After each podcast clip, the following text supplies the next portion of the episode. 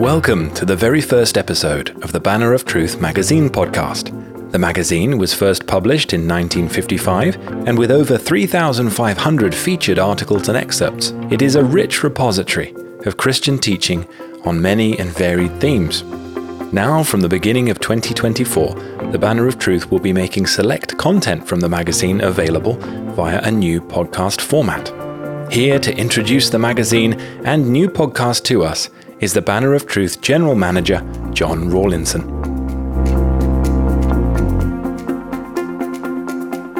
John, could you tell us how the magazine got started? So, the history of the magazine dates back to 1955 and to Oxford in England. And in March of that year, Iain Murray paid a visit to the Reverend Sidney Norton, who was the minister of St John's Church in Summertown, which is a northern suburb of Oxford. And that visit led to Iain joining Sidney Norton as his assistant in the church. Oxford, if you visit today, in many ways is very different to what it was back in 1955. But also, there are a lot of similarities because today, if you visit Oxford, you can see the historical landmarks from church history that were there in the 1950s. You can see the place where John Owen became the Vice Chancellor of the university in 1652. You could see the memorials to Ridley and Latimer, uh, the reformers who were put to death uh, and burned at the stake in Oxford. Oxford is the place where Whitefield was a servitor in Pembroke College. Oxford is the place where the Bodleian Library is, Uh, a library that contains huge numbers of manuscripts dating back hundreds of years, and you're able to go and view and to handle things that were written by men of old. Iain Murray was to say that experience proves, and I quote, experience proves that some men can pass through Oxford without being inspired one way or the other by its history. Yet how that is possible has to be something of a mystery, he writes. Well, clearly, Iain was inspired by the history that he came face to face with as he travelled around Oxford and as he worked in Oxford. But it wasn't just history that concerned Iain. And as Iain Murray talked with Sidney Norton, there was a shared concern for the state of the church at that time in Britain uh, that became very apparent. Sidney Norton uh, lived on Banbury Road and were told that at the bottom of the garden of the house in which he lived, there was a, a wooden summer house. And it was there that during the summer of 1955, Iain Murray and Sidney Norton would often meet and they would meet to study and to talk and to pray. And it's possible that that was the place where the idea of a magazine was born. Uh, and the idea of the magazine was to address some of the issues in the church, to, to look at re-establishing some of the truths that it would seem at that point in the church in the UK had largely been lost and, and very little heard about.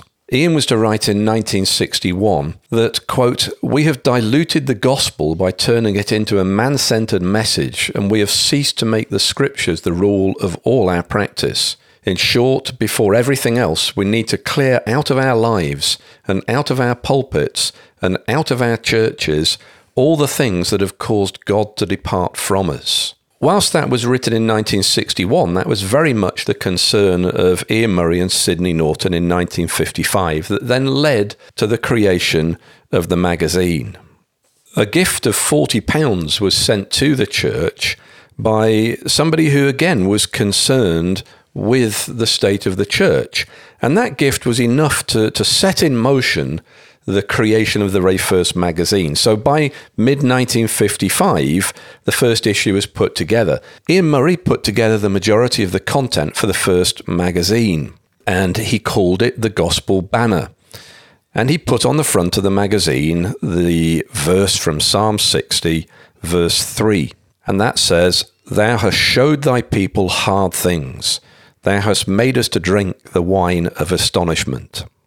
Having put the material together, Iain met with Sidney Norton and they discussed the magazine and what was there. And he wanted two changes. On the whole, he was happy with the main content, but he wanted two changes. And the first one was the title. He wants to change the title from the Gospel Banner to the Banner of Truth. And then the second change he wanted was to add in verse 4 from Psalm 60. And that reads, Thou hast given a banner to them that fear thee, that it may be displayed because of the truth. And of course, those that know the banner of truth will know that that is very much, if, if we can call it such, that is very much our motto text. So, having agreed the content of the first magazine, well, the next thing to do was to find a printer for it. And Iain Murray tells us that he found a printer in Eastbourne, in England, and he was a Christian printer. But as they were to discover, that doesn't necessarily mean that he was the most efficient printer, and it would seem that there was some frustration in, in actually getting the first edition printed. Uh, so much so that with some of the delays that are taking place, a telegram appears to have been sent to him, and that telegram included the words within it the king's business requireth haste. Well, whether the haste happened or not, the first edition of the magazine uh, came out in September 1955. With that first edition of the magazine, there was no promise of a second edition. But a second edition was to follow because a further gift was received that enabled the next edition to be put together so that in February 1956, edition number two of the Banner of Truth magazine was published. Shortly after that second edition, there was another significant event that took place in the life of Iain Murray. For uh, the 1st of July of 1956 was his last Sunday in Oxford as assistant to Sidney Norton. And shortly after that, Iain was to move to London to become the assistant to Dr. Martyn Lloyd-Jones at Westminster Chapel. In many ways, it was probably a sad parting from Oxford. Iain Murray was to leave his position with Sidney Norton, a man who'd become a very close friend. And Iain and his wife were to leave what was their first married home in the city of Oxford, uh, the house that had the top floor study where the first Banner magazine had been prepared. But they moved to London, and in London they found further encouragements to continue the magazine work. And so we find over the next few years, the magazine was periodically published and on into the early 1960s. By the time you get to late 1965, it had become a bi monthly magazine. And then finally in 1968, it became a monthly magazine. I would imagine that if you could go back to 1955 and talk to Iain Murray and Sidney Norton as they prepared that first magazine, they would have no imagination, no thought that, what, 68 years later, that magazine had become a monthly magazine being published by the Banner of Truth Trust. That's really helpful and some fascinating background on the magazine. Uh, so, John, what can readers expect to find if they pick up the magazine today? Well, today the magazine is a 32 page magazine. That's the typical format of it. And within the magazine, you'll normally find something like eight articles, each one being somewhere between two and four pages in length. The articles cover a range of different subjects. So you might have an article that is uh, biography, you might have an article that is church history, it might be an article covering a theological topic, or perhaps it's something dealing with an aspect of church life or an aspect of Christian life. So there have been articles, for instance, to do with worship, and there have been articles to do with the use of the Lord's Day, and there are articles over the years that have been looking at different characters from church history, whether that be Spurgeon or Jonathan Edwards or many others that have been covered over the years. It's a magazine that you could pick up and put down. It's not something you need to read all in one go. So the articles being fairly short, you could pick the magazine up one day, read an article, put it down, come back to it the next day, and read another one. I suppose if you ask the question who who is the typical reader, well, there probably isn't a typical reader as such. It's designed for lots of different people to be able to read. So it could be ministers, it could be uh, people in the pew, uh, it could be younger people, it could be older people. Uh, it's not a technical theological journal. It's a, a magazine that we're looking to have uh, edifying and spiritually helpful articles in, things that would help people in their Christian lives. Sometimes there might be articles that are more directed to a particular part of the, the readership. So we may have an article, for instance, on preaching, perhaps how you prepare for preaching. And clearly that's directed to those who preach, so that would be more applicable to ministers. But by and large, well, the, the magazine has content in it month by month that is there for everybody uh, and would be beneficial to anybody to read. Uh, and finally, what is the vision for the magazine podcast uh, for making this material available in a new format? So, as we've been thinking about the history of the magazine, uh, we you know we have content that goes back to 1955. So, the 68 years of content of magazine articles. And the idea really with the podcast is to to bring to life material that potentially could be lost on the shelf of history. So the idea would be to read an article from the current magazine uh, and also to choose articles from past magazines uh, and to read those. Uh, it, will give those articles in particular a new lease of life for the modern day listener. Uh, it's not going to be a, a long podcast, so each uh, edition of the podcast will not be hours and hours of listening. And so it means that you could perhaps listen to something like this uh, maybe on your way to work, uh, maybe when you're out taking a walk, or perhaps uh, taking a drive somewhere. So the other thing that that many people who are listening to this podcast will know is that the Banner of Truth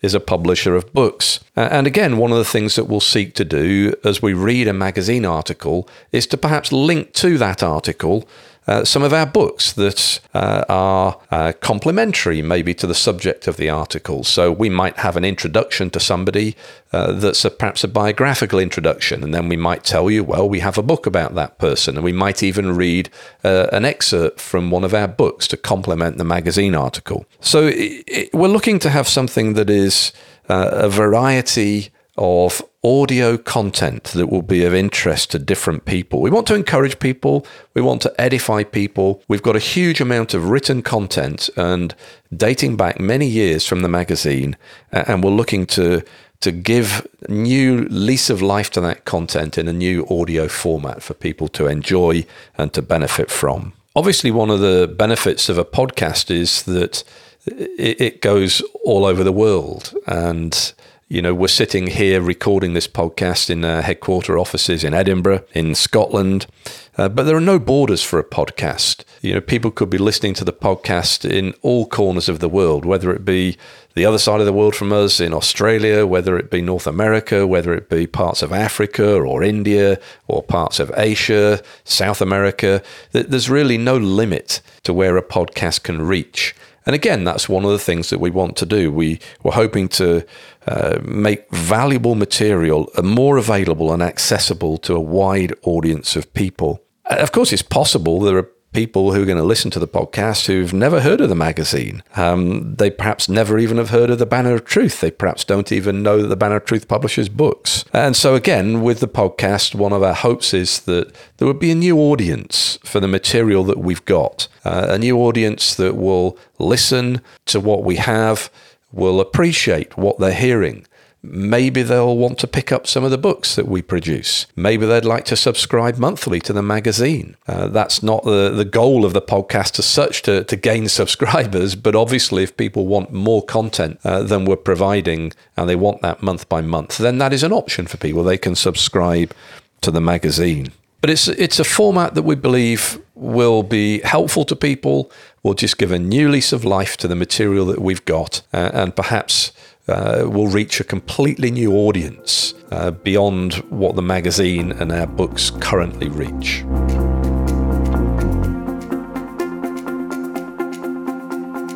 Thanks there to John Rawlinson for an insight into the history of the magazine and the direction of the magazine podcast. As we launch out then, let's go back to September 1955 to the very first issue of the magazine, and let's read the editorial we've already discussed by Iain Murray.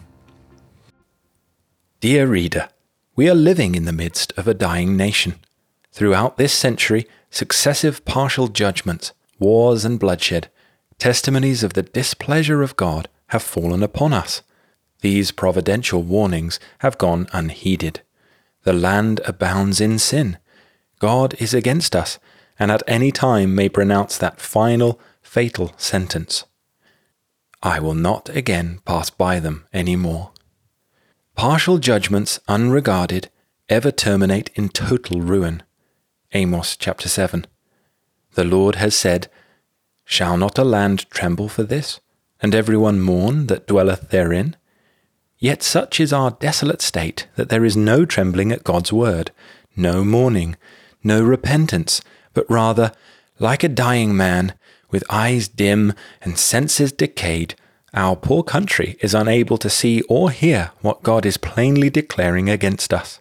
Blindness, apathy, and false security are always the marks of a nation not far from judgment, as it was with Israel of old. Grey hairs are here and there upon him, yet he knoweth not. So it is with us. It is true that some appear to feel the seriousness of our days, that the issue at stake is nothing less than our national survival, but how can they provide a remedy who are not even aware of the cause of our present condition? Various designs and schemes are continually brought forward. Vain desires and hopes are expressed, but they are all doomed because the mind of God who smites us is not inquired after. The true cause of all our troubles and dangers, with the only remedy for them, is utterly neglected.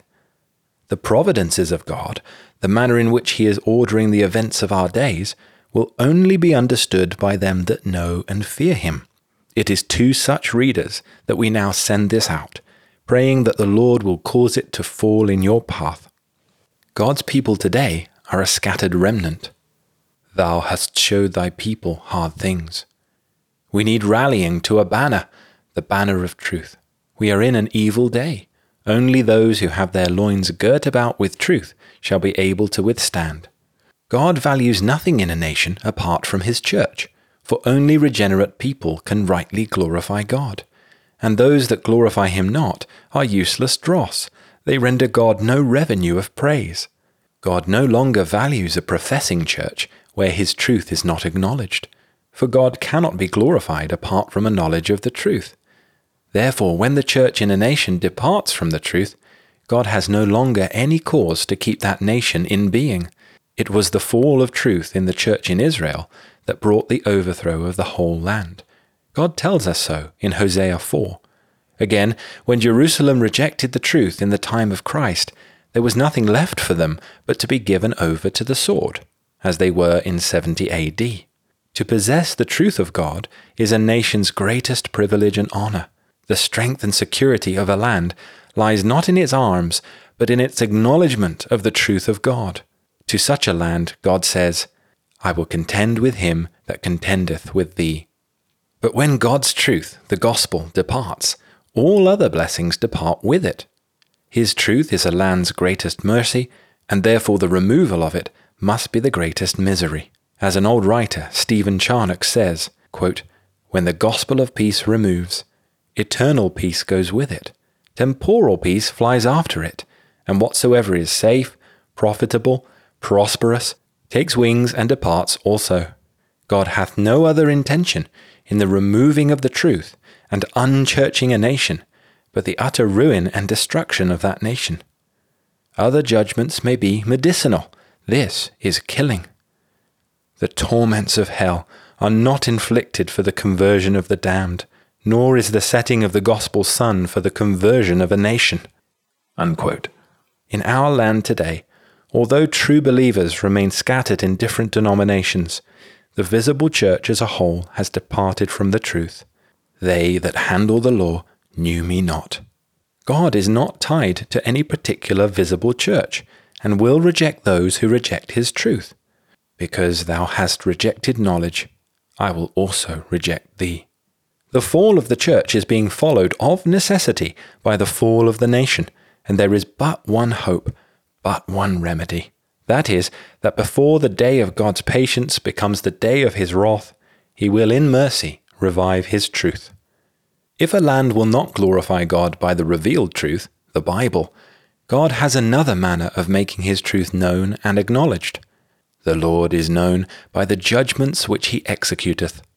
That is, he will pour out his wrath, and make a land feel that he wrote not in vain, The nation and kingdom that will not serve thee shall perish. And the slain shall fall in the midst of you, and ye shall know that I am the Lord. Isaiah 60, verse 12, Ezekiel 6, verse 7. There are many today who regard truth and error as matters of small consequence. If a man lives rightly, they say, it matters not much what his beliefs and opinions are. Such statements do not surprise us. Night and day are all one to a blind man. Truth and error are all one to an ignorant man. None can value the truth except those who have been brought to know it. Such have a very different estimation of it.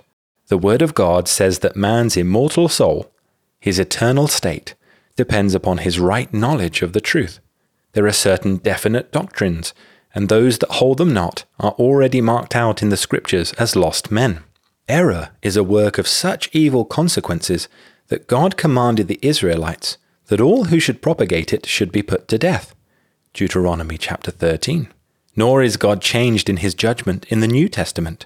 He threatens the church at Thyatira, which was infected with errors, I will kill her children with death.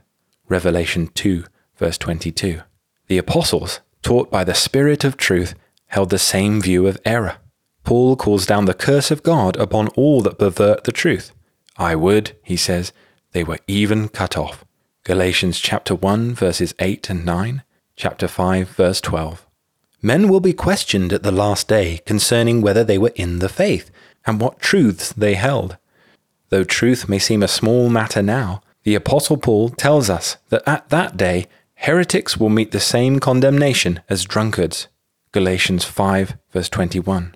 Likewise, the Apostle Peter calls heresies damnable heresies, because he declares they bring swift damnation upon those that hold them. 2 Peter 2 verse 1. As an old servant of God rightly said, quote, I pray you observe what an accent he lays on the damnation that comes by these corrupt doctrines. He calls it swift damnation. Would any make it a shorter voyage to hell than ordinary? Let him throw himself into this stream of corrupt doctrine, and he is not likely to be long in going. Unquote. Never was there a day when plain, certain, decided statements of scriptural truth were more needed to guide the Lord's children. We are aware that there is much apparently evangelical literature in circulation, yet the majority of it is so mixed with error as to denote the absence of the work of the Spirit of truth. The root of God's controversy is not laid bare. True causes and true remedies are for the most part passed over. And statements are made in such a mild and moderate fashion that we are led to doubt how much such writers are aware of the mind of God towards this present age. More serious still is the false confidence that is spreading abroad amongst professing evangelicals. This has arisen out of certain recent events and evangelistic campaigns. If numerical success was the test to apply, we should be happy. But when we consider that the Lord of hosts is not concerned with numbers, when we read in the Scriptures that God loves the glory of his truth more than the souls of men, then we are ill at ease. The chief end of preaching is to declare the glory of God's grace. This truth is a sweet savour, acceptable to God, whether men receive it or reject it, whether its proclamation results in the salvation or damnation of hearers. 2 Corinthians 2, verse 14. To gather as many souls as possible is obviously, on the face of Scripture, not the design of God. If it were so, why then did he hide the gospel from the world for thousands of years, revealing it only to the Israelites, while hundreds of generations of Gentiles were allowed to perish in their sins? When anything else besides the declaration of the truth of God to his glory is made the foundation of evangelism, it is a false foundation. The evangelism of the past few years has been on this false foundation. Emphasis has not been upon the truth. Plain statements concerning the verbal inspiration of Scripture have been avoided. Heresies have been mildly overlooked, so that modernists, Romanists, and ritualists, whose soul destroying errors have aided in the eternal undoing of thousands, have been allowed to assist and join hands in these campaigns. Such compromise leads to the very overthrow of truth. The scriptures plainly declare that none are in the way of salvation except those who hold what is now called evangelical truth. It is the only saving truth. Without it, none can be regenerate, and all unregenerate are wicked in God's sight. Those who pretend union or agreement with such men need to pay heed to God's solemn warning. He that saith unto the wicked, Thou art righteous, him shall the people curse, nations shall abhor him. That is, those shall curse and abhor who have been led by such compromising statements into eternal fire. But there is a more serious fact which shows that any confidence in such evangelism as is now prevalent is misfounded. Though we do not deny that God has, in his sovereign pleasure, in some cases used such preaching to the salvation of souls. Ministers are commanded to rightly divide the word of truth. That is, to preach according to the Scriptures. A preacher is to say neither less nor more than the word of God. Now, to speak plainly, there is a manner of preaching from the Bible that is not biblical. It is possible to preach that Christ died for sinners and yet not preach it according to the Scriptures. An example is necessary. In the 17th century, an error arose strongly under the teaching of a man named Arminius, which became known as Arminianism. His teaching briefly was that God has provided mercy for all men in Christ, and that once a man has heard the gospel, it depends upon the free will of man whether he is saved or not. The twin principles of Arminianism are that the grace of God is universal, extending to all, and that the efficacy of that grace depends finally upon the free will of man. The success of the gospel, in their mind, depends upon the willingness of man to receive it. Some will ask, were not such opinions held before Arminius spread them? They were, but not by the true Church of God. Heretics in the early centuries held similar views, but they were overthrown by the leaders God gave to the Church, such as Augustine. An apostate medieval Roman Church held these errors, while the true servants of God in those dark centuries, such as Wycliffe and Huss, rejected them. At the Reformation, when the pure light of God's word once more shone upon Europe, though the Church of Rome in her Council of Trent desperately sought to defend Arminian principles, the reformers, to a man, declared against them. That any man can be saved by the exercise of his free will, they utterly repudiated. To attribute the denial of free will solely to Calvin of Geneva is a plain ignorance of facts. The Spirit of Truth led Luther to reject it before ever Calvin began his historic Genevan ministry. In England, already by 1538, such reformers as Lambert, who died at the stake with those glorious words on his lips, None but Christ, none but Christ, were ready to lay down their lives rather than assent to such unscriptural doctrines as man's free will in his salvation. In his trial for life, Lambert fearlessly opposed his Romanist persecutors with such words as these quote, Concerning free will, I mean altogether as doth St. Augustine, that of ourselves we have no liberty nor ability to do the will of God, but are shut up and sold under sin. But such is the desolate state of the Church today that Arminianism passes for the truth. It cannot be true, for truth does not change with the centuries. What the Holy Spirit has testified to be false in times past is false now. Though Arminianism may be regarded as a small matter in men's eyes, it has never been so to those whom God has instructed in His Word. Those Christians who were God's instruments in bringing the Bible to us in our own language were not contending about nothing when they were ready to oppose Arminianism with their lives. What were the grounds upon which they rejected it? and upon which we must reject it today. It is to be rejected because the Word of God rejects it. Arminianism strikes at the very foundation of the gospel. The scriptures show God to be eternally sufficient in himself. That which is infinite, that is, God, cannot be added to. The glory and happiness of God cannot be added to. Therefore, they could not be the moving motive in his creation of man because he needs not any glory or happiness that arises from man. God was under no necessity to create, but at perfect liberty. It was his will alone that brought this world into being. But having willed it, the end of his design was the manifestation of his glorious nature.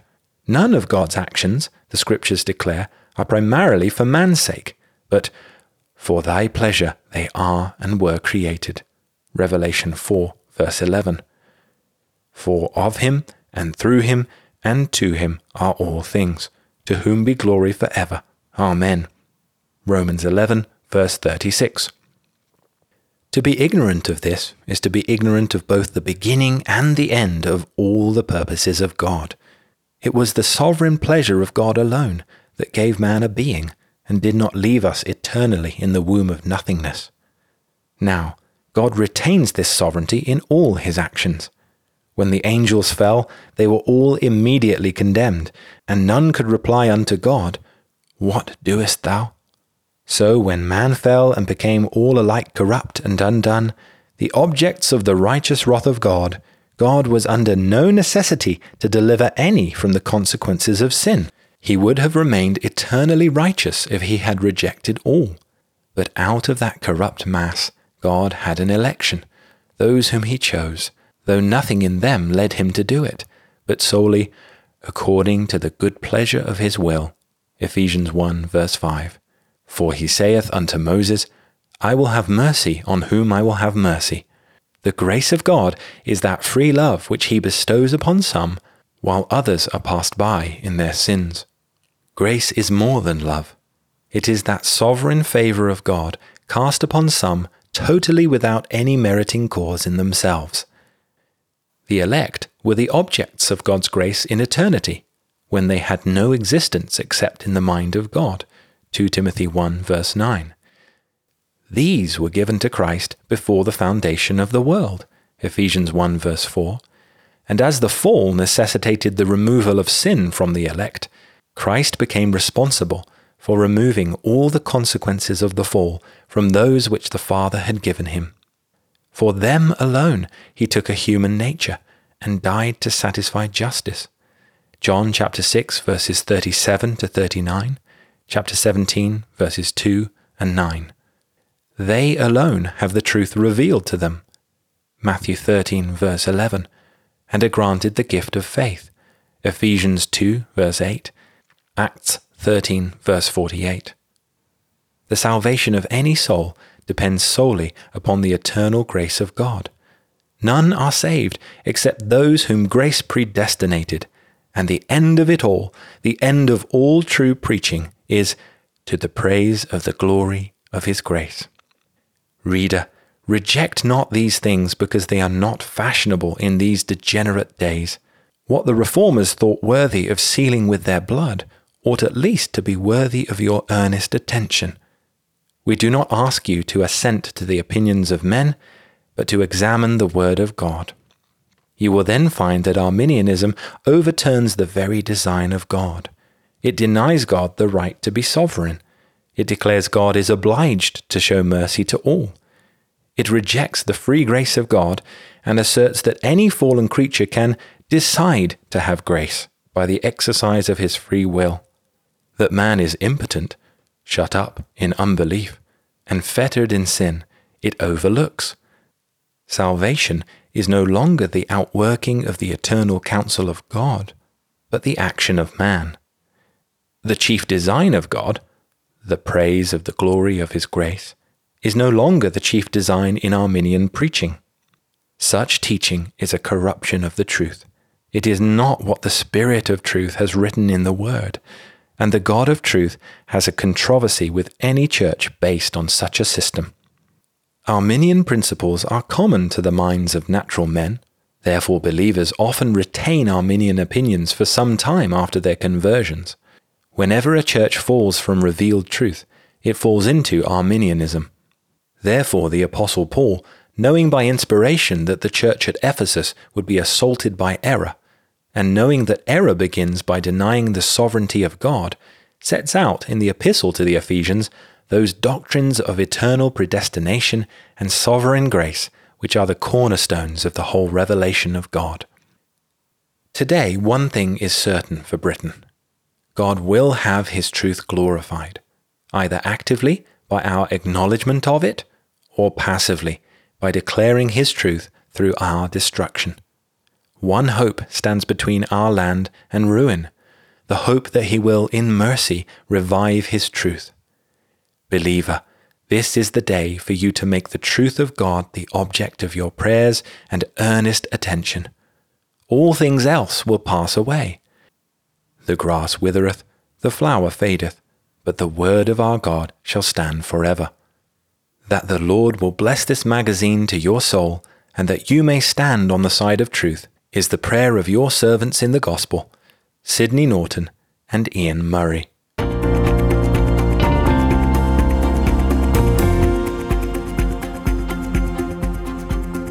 Thank you for listening to the Banner of Truth magazine podcast. To subscribe to the magazine in print or digital formats, or both, see the show notes or visit banneroftruth.org.